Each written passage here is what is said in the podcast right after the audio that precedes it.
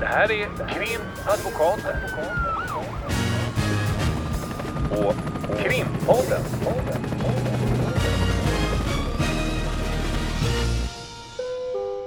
Parter och ombud kallas till sal 32. Hej Lotta! Hej Ulrika! Eh, idag är det sol och fint ute och det börjar kännas vårlikt. Och då har jag pimpat upp den här dagen med att rekvirera en stämningsansökan ifrån Stockholms tingsrätt Ja. som gäller ett yrkande om en miljon kronor i skadestånd och när jag ringde och frågade efter den här stämningsansökan så fick jag till svar att det var inte bara jag som hade ringt och frågat efter den. Nej, det kan man förstå. Det är nämligen Högaktuell. högaktuell, eh, ett högaktuellt ärende och den som är kärande i det här målet är då Göran Lamberts.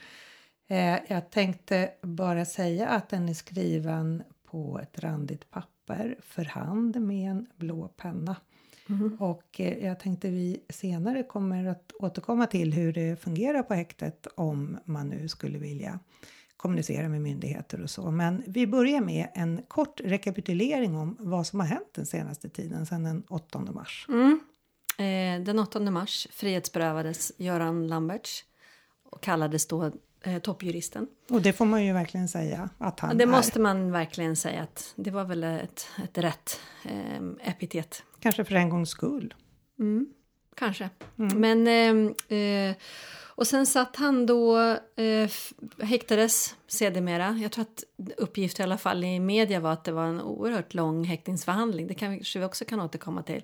Tre timmar strax, enligt de uppgifterna. Eh, och ehm, sen så släpptes han den 23, så det var dryga två veckor då. Och då lades även förundersökningen ner.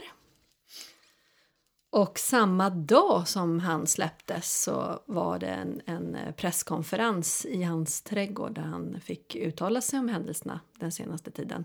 Ja, och den direktsändes. eh, I SVT. Ja, bland annat. Ja, precis. Eh, och eh, andra medier var där.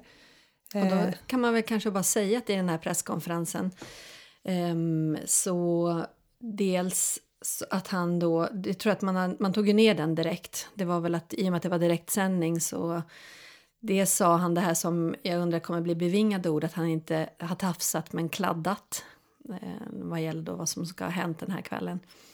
Ehm, och eh, sen eh, även nämnt målsäganden vid förnamn. Då. Så det har blivit en hel del efterspel. I, jag skulle vilja påstå i de flesta kanaler, både traditionella tidningar och sociala medier från, från många olika håll. Och då eh, när det här begav sig så lyckades i alla fall inte jag se den här presskonferensen utan jag har bara sett klipp ifrån den. Mm, samma här. Och då har jag inte sett något klipp där han skulle ha sagt hennes namn. Men det kan vi ju säga då som du sa att det påstås i media att det var på det sättet. Mm. Men eh, jag tänkte, eh, då, då, eh, det, det känns ju inte som att vi berättar någon eh, jättenyhet här utan det här har ju varit eh, en, en, en nyhet för dagen under ganska många dagar. Mm. Men eh, det han då vill ska prövas i Stockholms tingsrätt det är att enligt hans uppfattning så har det varit orimligt eh, att sätta in honom eh, i ett häkte när man har slarvat i förundersökningen och, och det har inte varit eh, några bra förhör och han har haft en massa synpunkter på det. Mm. Och då tänkte jag, eller vi, när vi har pratat med varandra under de här veckorna så har ju vi ändå haft någon typ av förhoppning om att någonting gott ska komma ut av att en, en toppjurist, nämligen en person som har, har eh, jobbat väldigt många år eh, som jurist och varit både justitieråd, det vill säga domare i Högsta domstolen och även justitiekansler. Att eh, någonstans tänkte vi, det är ju inte så vanligt att en sån person blir frihetsberövad. Och får för- inblick just i hela... Nej. Först sitta i arresten eh, och hur det nu fungerar. Det hade också varit spännande att veta mer detaljer hur man, om det är så att man behandlas på samma sätt Och sen är- också, ja precis. Eller hur? Och sen på häktet, hur det upplevs. Och, Och nu säger han att det var skönt att vara på häktet för det var som att vara i coronarestriktioner. Men, men någonstans så är det väl lite det här vi har varit inne på tidigare. Vi, vi i vårt jobb är ju väldigt mycket i både arrester och, och på häkten och träffar våra klienter. Och eh, i olika sammanhang där man träffar människor som inte håller på med samma jobb som vi gör, eh, fast kanske är jurister, så eh, känns det som att de kanske inte riktigt tar till sig, inte riktigt tror på vad man säger när man berättar om hur det är. Och lite någonstans så tänker man att om det är någon, eh, jag har inga problem själv att tänka att jag skulle kunna hamna där, det är ju inget svårt att, att föreställa sig. Nej, men det är för Men att det- vi ser det också. Ja. Alltså det, jag tror att vi har lättare naturligtvis därför att vi, vi är ju med om det här. Vi att en person grips, Ja. sitter i arresten kanske ett dygn, två dygn och sen Vi har, släpps se- den. vi har känt eh, lukterna av eh, madrasserna när de öppnar eh, och släpper ut klienten till förhörsrummet och vi har känt det många som blir lobbade, alltså blir föremål för att de är, är eh, berusade och, och då är det, kan det vara väldigt mycket olika lukter relaterat Mm. till det Nu menar vi väldigt berusade. väldigt berusade. Och eh, allt det här som vi nog kanske tidigare varit inne på om man är i arresten, eh, i alla fall i Stockholmsområdet, så är det så att eh, det kan vara väldigt kallt. Man ber om en extra filt, man får inte en extra filt eh, trots att det finns filtar. Eh, och det är svårt med, med eh, att få gå ut och röka om man behöver det, det finns inte tid. Det är vad våra klienter berättar. Ja, men och, och, och små detaljer. Jag tror att många som inte har inblick i vår värld och inte har varit i den här typen av miljö är så här, men vadå inte?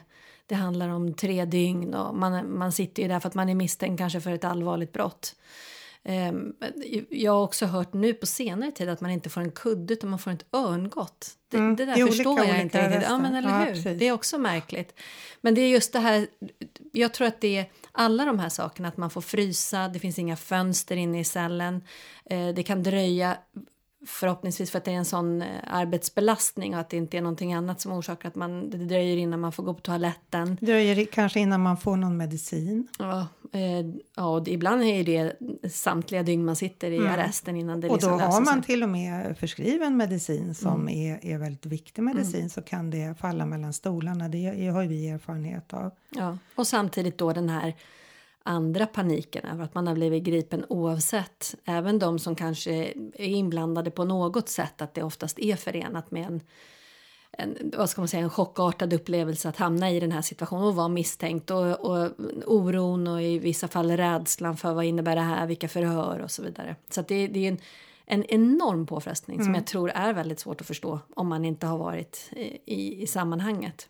Så att jag, för att återkomma till det, jag, det var ju både din och min reaktion att på sätt och vis, det, det ju, man önskar inte det till någon givetvis, men, men att vara oskyldig och hamna i det här. Men att, att när en sån person som också har en, en plattform så såg vi ju nästan fram emot att det skulle bli en möjlighet att han skulle kunna berätta och förstå och kanske påverka inifrån eller vad man säger. Att förändra det här, för vi har ju fått kritik också under flera år. i Sverige, att, ja. ja. Ja, jag menar Sverige såklart, inte du och jag. Det har vi också fått, men vi har fått kritik i Sverige, har fått kritik i FNs tortyrkommitté. Men det handlar ju också om de långa häktningstiderna. Precis. Men att, att ha, eh, precis som du säger, det, det var väl vår förhoppning och det, det, det är ju ingenting som säger att inte den förhoppningen kommer att infrias. Men eh, man kan ju hoppas att, att det här eh, kan belysa hur situationen är eh, lite utöver att, att vi sitter här och utgjuter oss om hur hemskt det är i arrester och häkten. Oavsett om man eh, har gjort sig skyldig till ett brott eller inte. Vi har ju en eh, bestraffningsteori liksom, teori i Sverige om att, att det är frihetsberövandet i sig som är straffet. Och då kan man ju tycka att det lite oftast, allt som oftast möjligen blir lite grädde på moset eller lök på laxen eller vad det nu kallas, att man eh, utöver det då eh, inte har möjlighet att gå på toan i tillräcklig omfattning eller få gå ut och röka eller kunna få en, en kopp te eller kunna få någonting att läsa, frysa, allt det här som händer i arresterna. Och sen eh, att det är på häktet är att man sitter 23 timmar av 24 timmar eh, helt isolerad helt enkelt. Men men vi får ju hoppas att, att eh, det kanske landar i, i någonting eh, åt det hållet. Nu eh, tyder ju inte reaktionerna på den här presskonferensen på någonting annat än att det föregår ett ställningskrig där ute. Mm. Och det som är beklagligt är ju också att den här kvinnan som har gjort den här anmälan, hon kommer ju för alltid att vara den våldtagna kvinnan. Och Lamberts kommer alltid för alltid att vara misstänkliggjord. Även om vi har någonting som kallas för oskuldspresumtion, det vill säga att innan man är dömd så är man oskyldig. Och det är ju, man kan säga baksidan med att vi har en, en, ett sånt oerhört stort medieflöde. Mm. Eh, hans namn var ju ute på Flashback ganska tidigt Mm. innan de själva, vad jag kommer ihåg, gick ut och, och meddelade hans namn. Och det var ju lite ovanligt. Men jag tänkte att vi, vi, eh, vi sa att vi skulle återkomma till det här med, med att det var en lång häktningsförhandling. Mm. Eh, ja, som jag sa där att det var eh, enligt uppgift i alla fall. Jag har faktiskt inte fått det eh, bekräftat eh, från annat håll än medierna just. Mm. Men att det var väl cirka tre timmar. Eh, och vår, så kan det ju vara ibland, absolut. Att det är beroende på hur mycket material man får. Men då måste man ju tänka att när man sitter i en häktningsförhandling och en person kanske då har varit frihetsberövad i, i tre dagar. Oftast kanske att det är ganska mycket utredning kvar att göra i de flesta eh, brott. Eh, så att det är ju sällan det kanske finns jättemycket utredning utan det är ju det här sannolika skäl. Eh, och sen att eh, man behöver då den här personen borta ifrån att kunna påverka utredningen på något sätt. Både med att påverka kanske vittnen eller andra. Ehm, och att påverka genom själva utredningsmaterialet. Det är den här kollisionsfaran. Vi har ju varit inne på det tidigare men det tål att upprepas. Ehm, men i just mål där det är um, våldtäkt så är det enligt mitt förmenande i alla fall relativt ovanligt att det brukar dröja så länge därför att där Ehm, när det är fråga om att det är ostridigt att det har varit ett samlag, så som jag förstår att det Mm. har varit i det här fallet, så är det ju snarare det här med samtycket under vilka Ja, du menar lång häktningsförhandling, då hänger jag med. Mm. Ja, det Ja. var väl det vi började med. Ja, och, och då kan man ju också... Hoppar jag för mycket mellan... Då kan man, då, jag tänkte det var långa häktningstider. Nej, Nej, ja, jag hänger med. Mm. Men eh, också det att, att ibland har, är det längre häktningsförhandlingar, men det kanske är mer en, en och en halv timme, ja, lite Mm. så. Men eh, med just tre timmar, om, om det är en korrekt uppgift, så, så fungerar det ju så här att i, en- i en häktningsförhandling så, så lägger åklagaren fram eh, valda delar av det under utredningsmaterial som finns och sen så får försvaret peka på brister i det och det hålls liksom inga regelrätta förhör. Det är ingen bevisupptagning, en häktningsförhandling, utan tingsrätten ska bara bedöma om det som åklagaren lägger fram eh, räcker för att det ska vara sannolika skäl och som du sa om det finns någon annan häktningsgrund, bland annat det här med att förstöra bevisen. Då. Eh, och, och eh, i och med att det inte är någon bevisupptagning, det är ju inga, mycket sällsynt att det tillåts att man har någon typ av bevisupptagning, det vill säga vittnen eller att man åberopar egen bevisning. Det finns ett visst utrymme för det, men det, det, det är ganska begränsat. Och därför så, eh, jag har aldrig suttit på någon tre timmars häktningsförhandling. Nej. Men, eh, och det är ju lite ovanligt. Eh, och sen så eh, eh, tänker jag också så här att... Eh, Får han, jag bryta in där bara? Mm. Jag tänkte just där du var inne på att, att eh, man också bara får i det här häktnings-PMet som man då oftast får bara för att tala om... Från så åklagaren. Ja, men precis. Hur det går till så är det ju precis så. Det är valda delar. Alltså som försvarare så är det ju oftast då att man får den information man kanske har anat. Det har oftast varit ett förhör kanske med, Mm. med klienten och man kanske har anat en hel del men man har inte fått se så mycket. nej, vi har ju verkligen en enögd bild. Vi har ju det Verkligen. klienten berättar i förhören och berättar för oss, vilket samstämmer med det den berättar i förhören, för det är så det ska gå till. Så, eh, så kan det finnas då förhöret utskrivet och det vet vi ju redan för vi har ju suttit på förhöret. Och sen kan det finnas någonting lite ytterligare. Det, det är oftast inte så att man får så där särdeles mycket eh, uppgifter som ger en hel bild. Nej, absolut, men det är väl alltså åklagaren lägger in det som ska upp, så att den, åklagaren är säker på att det ska uppgå till sannolika skäl utifrån sin, Precis. sitt perspektiv. Och ibland sitter man ju där helt ett- utan häktnings-PM Exakt. också. När man inte får något därför att det inte kommer distribuera något. Utan då ska åklagaren själv hålla en lång föredragning och berätta. Mm. Berätta som att bara berätta.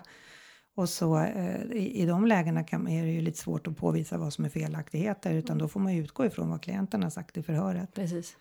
Men, eh, och en häktningsförhandling eh, tänker man att det är ju, eh, domstolen ska ju då bedöma sannolika skäl och, och, och det är ju, är ju förhållandevis eh, lite som krävs för att en domstol ska anse att det föreligger sannolika skäl för misstanke om brott. Och då eh, är det så att eh, oftast då så vill man ju inte att man ska påverka vittnen eller målsägande och så. Och då, då får man restriktioner. Och det betyder då att man inte får förmedla sig med omvärlden annat än med sin advokat. Och då eh, har man också suttit i, i brukligt ungefär tre dygn i arresten. Det är lite olika, men, men man, man har kanske suttit i, i ett antal nätter och dagar och varit helt avskuren ifrån omvärlden. Jag tror att det är viktigt också att lägga till, många tror ju att man får det här sista samtalet med vem man vill, så som det är på film och som det kanske är i USA också.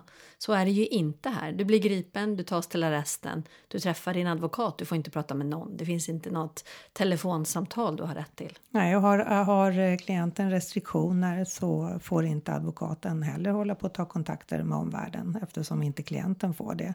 Så då eh, är det ju så att man, man har ju egentligen ingen koll på någonting när man har hamnat där. Vem hämtar barnet från dagis? Exakt. Vem eh, rastar hunden? Vad man Vem ringer chefen Vem och säger jag kommer chefen? inte in Ja. idag eller imorgon? Vem parkerar om bilen så att det eh, inte blir böter? Och då det kan man vara med om att eh, det ska parkeras om bilar, i synnerhet om klienten är misstänkt i narkotikamål, att det bara ska ringas ett litet samtal från advokatens sida och bara en sån oskyldig liten förfrågan till någon vän om att parkera om bilen.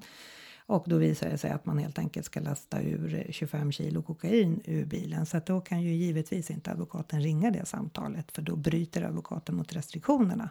Och då eh, gör sig advokaten skyldig till ett allvarligt etikbrott enligt våra regler.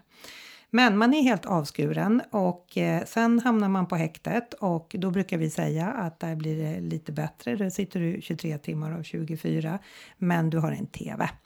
Eh, det har vi pratat om tidigare. Vi hade med oss en person som också beskrev om hur det var. Eh, men vi, vi tangerade det lite tidigare när det gällde den här stämningsansökan som är skriven för hand. Eh, Det är ju så att eh, på häktet så har man ingen möjlighet att få ha sin dator eller sin mobiltelefon. Så ska man tillskriva myndigheter eller på något sätt eh, ja, lämna in en stämningsansökan. Ja, då får man penna och papper. Ja, för det finns inte heller någon annan. Det finns ingen lånedator eller Nej. lånetelefon utan man är ju avskuren från omvärlden på det sättet. Och då eh, är det ju så att eh, då får man skriva för hand då, och sen så får man skicka in, be dem att skicka in det här då och så får man hoppas att det finns pengar till porto och så kan det ta en ganska lång tid innan det kommer iväg. Men så situationen på häktet den har vi ju orerat om ganska länge, men, eh, eller många gånger. Eh, det, det är ju också så att det är, ju väldigt speciellt att bli häktad på det viset när det blir eh, utrymme för en viss person som gäller många personer som blir frihetsberövade i sociala medier och i medier. Det är ju en oerhörd påverkan. Och det som vi var lite inne på tidigare, det, det blir ju som att man misstänkliggörs och det är väldigt svårt att tvätta bort även om förundersökningar läggs ner eller att man försätts på fri fot och sen efter en tid läggs det ner. Så det, det är ju ett stort problem. Men, men eh, jag tänkte att vi egentligen skulle kunna gå över till att prata lite om att det sitter nu efter de här eh, uppgifterna och efter den här presskonferensen och det som har florerat i media kring den här Lamberts situationen så är det ju eh, väldigt många förstå sig påare som blir intervjuade i olika medier som eh, undergräver alla människors tro om att det är någon idé att anmäla om man har blivit utsatt för ett sexuellt övergrepp. Och det var ju även under själva, när han satt frihetsberövad och de här frågorna eh, belystes på olika sätt och från olika vinklar menar jag så, så framfördes det att ja, ja, men det här kommer läggas ner.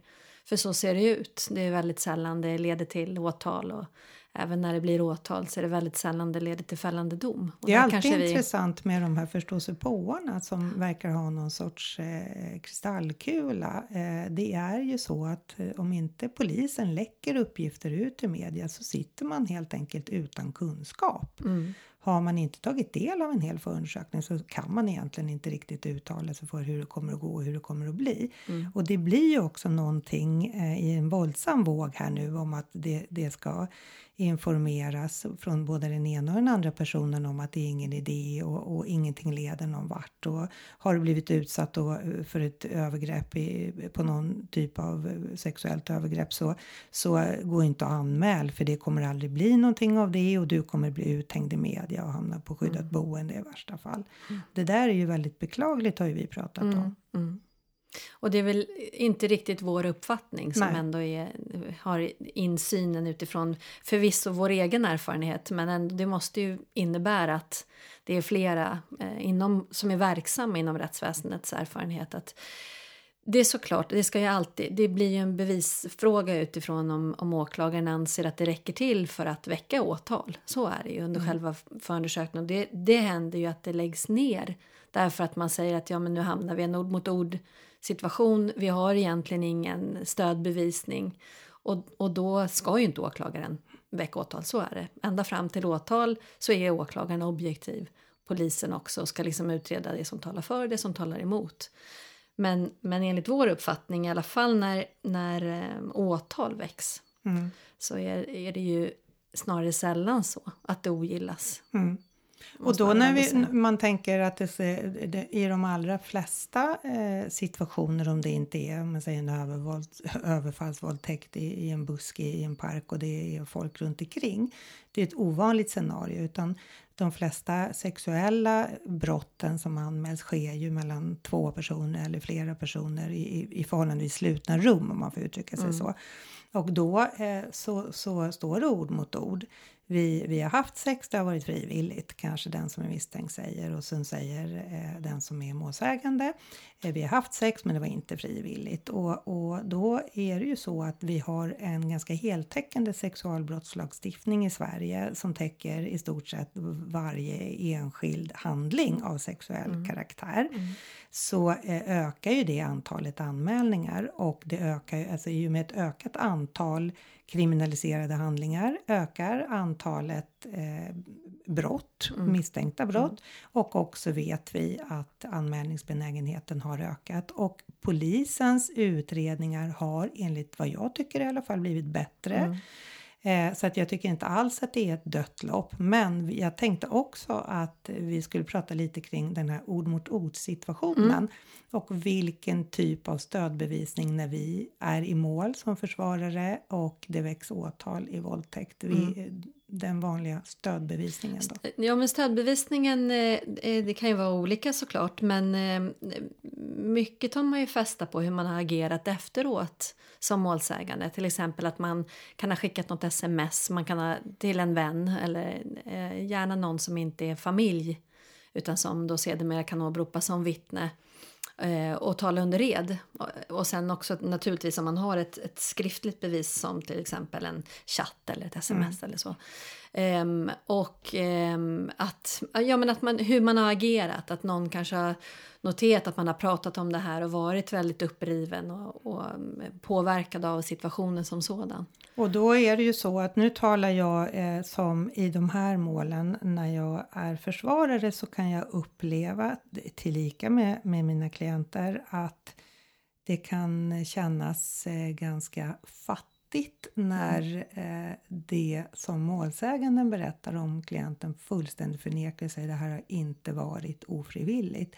Så kan det kännas som sagt ganska fattigt när eh, stödbevisningen och även fällande dom på den är kompisar som man har ringt eh, efter och sagt att ja, men han har våldtagit mig eller han gjorde det här och det här och då säger kompisen men det är en våldtäkt och sen så eh, görs det en polisanmälan kanske någon vecka senare och de här personerna hörs efter fast de har kanske lyckats prata med varandra och så. Ibland är det ganska frustrerande Mm. när det handlar om stödbevisning i, i just våldtäktsmål och i sexuella eh, mål överhuvudtaget. Mm. Det uttalar jag mig som när jag nu uttalar mig som försvarare. Mm. Och när man är, är målsägande beträde och företräder brottsoffret då kan man ju ibland när man ser åt det hållet tänka men det här kanske kommer att räcka då därför att hon har eller han har berättat för sin kompis eh, på vägen hem eller skickat sms om det här. Mm. Så det, det,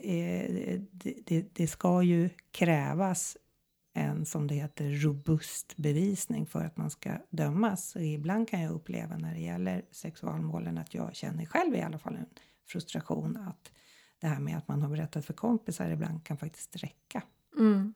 Samtidigt är just när vi har den här samtyckesregleringen som kom nu och med, med vad gäller den problematiken om det har varit frivilligt, frivilligt eller inte så är det ju svårt att se annan typ av bevisning om man är ensamma på ett rum. Ehm, och jag menar det här med rättsintyg och, och utredning utifrån ehm, eventuella skador och så vidare. Det är inte ofta det är Nej. skador i det hänseendet även om det har varit ofrivilligt. Så att det är svårt att se vad som annars skulle kunna leda till att det, alltså man- får väl kanske se hur man har agerat. Det blir ju någon sorts samlad stödbevisning, alltså värdering av det som man åberopar. Både om man har kanske pratat med flera på samma sätt, Ehm, kanske är påverkad en tid efter också. Det- Någon, det måste ju finnas någon möjlighet ändå, om man har blivit utsatt, att, att föra det i bevis även om det är ord mot ord så att säga. Men sen är det ju det att, att eh, med, med den nya sexualbrottslagen eh, så har det ju framförts kritik ifrån eh, vårt håll eh, därför att vi, vi har sett att det har funnits en risk att när det gäller den här samtyckeslagstiftningen som den kallas att det, det ställs oerhört mycket frågor till målsäganden kring eh, hur personen i fråga har agerat och eh, väldigt mycket frågor. Det var ju en del av oron ifrån advokatkåren innan och, och, och det kan jag nog säga att den oron har bekräftats i, i mångt och mycket. Ja, jag måste också säga det faktiskt. Inledningsvis så tyckte jag nog att jag kunde säga att det kanske inte har påverkat i, i den stora utsträckning som vi var oroliga för när, när vi diskuterade innan, man, innan det här gick igenom med samtyckesregleringen. Men eh, jag måste också säga att jag upplever att det har blivit mer så. Och det var ju precis så som vi var oroliga för. Och också att det blir att man kan åberopa eh, det blir för försvarets del, om man ser som försvarsadvokat så blir det att man måste slå hål på tillförlitligheten, trovärdigheten hos målsäganden. Ehm, för att ja, klienten fullständigt förnekar och säger det här är helt sjukt, ska jag ha bedömt till minst två år när det gäller Mm. våldtäkt? Ja, det här har inte hänt. Jag har inte gjort på det här sättet.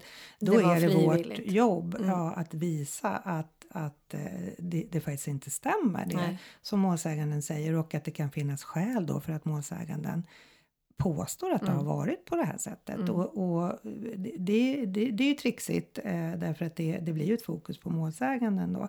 Men som du säger också att man får ju heller inte glömma bort att vi också har klienter som är, är utsatta för sexuella övergrepp och är väldigt oroliga och tror att det är ingen idé att anmäla. Och våran uppfattning är ju, för det här har vi pratat om tidigare, att det är inte alls så kört som man kanske tror när alla förståsigpåarna eh, utgjuter sig om det här utan har man, eh, hamnar man hos bra och seriösa och duktiga poliser, duktiga åklagare och sen får man ett målsägande beträde som också bistår och hjälper till så, så är det inte alls så att det är omöjligt.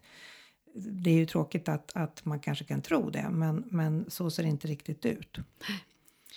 Jag, eh, jag eh, har eh, nu kommer det ringa från Kumlaanstalten till mig exakt nu 16.30 och nu är min mobil på flygplansläge så att jag måste i alla fall avvika om du vill sitta kvar här så Nej, men då avslutar vi. Då var vi väldigt aktuella måste man Ja, säga.